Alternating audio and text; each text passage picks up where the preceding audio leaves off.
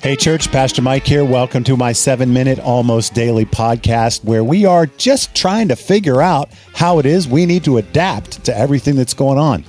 Maybe God wants us to change something. Maybe He wants us to start something, stop something, just get better as a church. That's what we're doing. We call it Rechurch.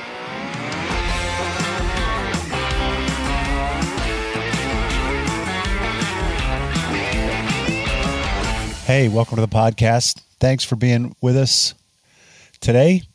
A uh, couple personal updates. Uh, I know that many of you have been praying for me, my family, my mom. Uh, having uh, lost my father uh, middle of last week. Um, no idea what day it is. I think yeah, it's Monday at least.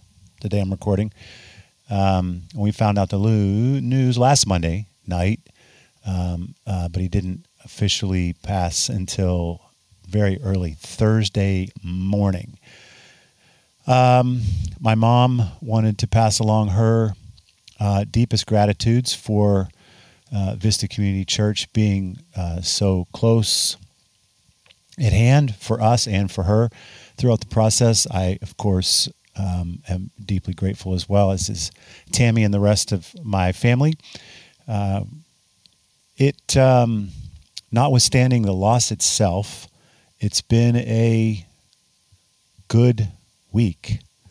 God has been gracious in many ways, even in advance of um, the loss. Uh, for example, mom would report that she and dad had really one of the best days that they'd had in quite a while.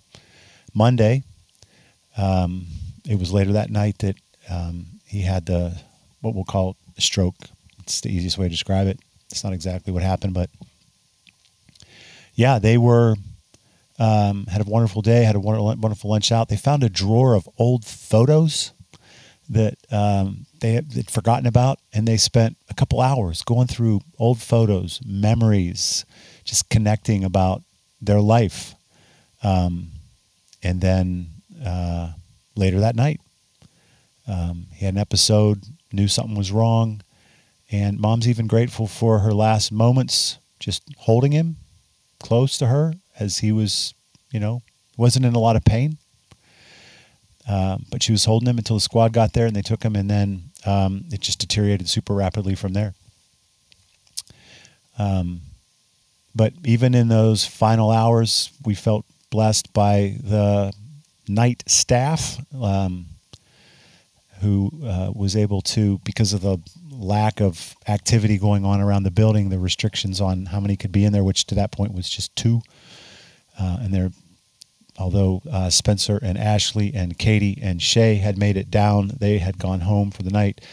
Um, and so just three of us, four of us, counting dad, um, my sister, my mom, me. And they let all three of us in the room for the duration, the last eight or 10 hours of his life, which was also a great, great blessing. We spent um, many, many, many minutes, hours, in fact. Um, uh, he wasn't there, you understand. He was um, clinically gone. Um, but if you've been through that process with anybody, you know, there's just a process of waiting for the things to shut down. But the three of us, in, in his presence at least, were able to pray and worship, and um, it was really really sweet. You know, we are we are very grateful.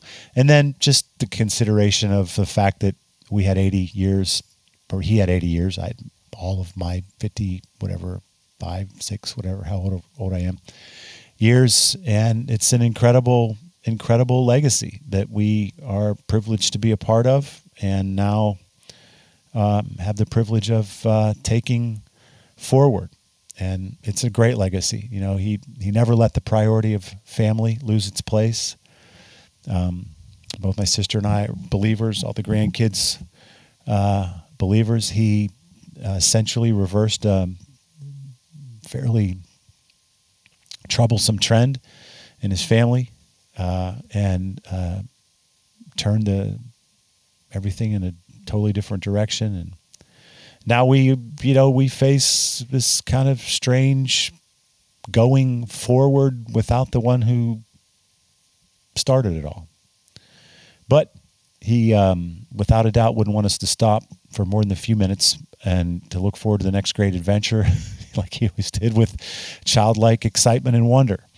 And now he's just cheering for us in our hearts. So, uh, and thank you. Thank you, church, for all your support, your prayers, and all of that. Uh, the second thing I wanted to bring up was just the fact that I'm kind of in a toss up about whether or not to preach, uh, record this weekend for the, this Sunday's uh, message. I, I think I probably am going to try to do it. I'm very thankful for Justin Bradshaw stepping in and planning to um, take it for this week if need be. And um, I don't know which way we're going to go with that yet, but I don't know. My heart says these are unique times and um, rare times, and we're talking about a relational value here, and um, it's what I do, and it might make sense to just see what God does while I'm, you know, in a place that is so rare in my own heart, my own emotions. So we'll see how it goes. Uh, but in the meantime, I'm going to knock out a couple podcasts between now and then, and we'll we'll see what happens. But I'll be back in town Tuesday, uh, uh, i.e., tomorrow, uh, the 22nd. I'm heading back in the morning, so looking forward to seeing you if I see you, and uh, wanted to tell you from the whole family how grateful we are for your uh, support and your prayers. So thank you very very much. We love you. And next time, we'll continue our conversation with regard to Rechurch, this initiative, this effort that we have undertaken to look honestly at ourselves and figure out what we need to do to be better, to be the church that God needs us to be for one another and our city. I hope you'll join us.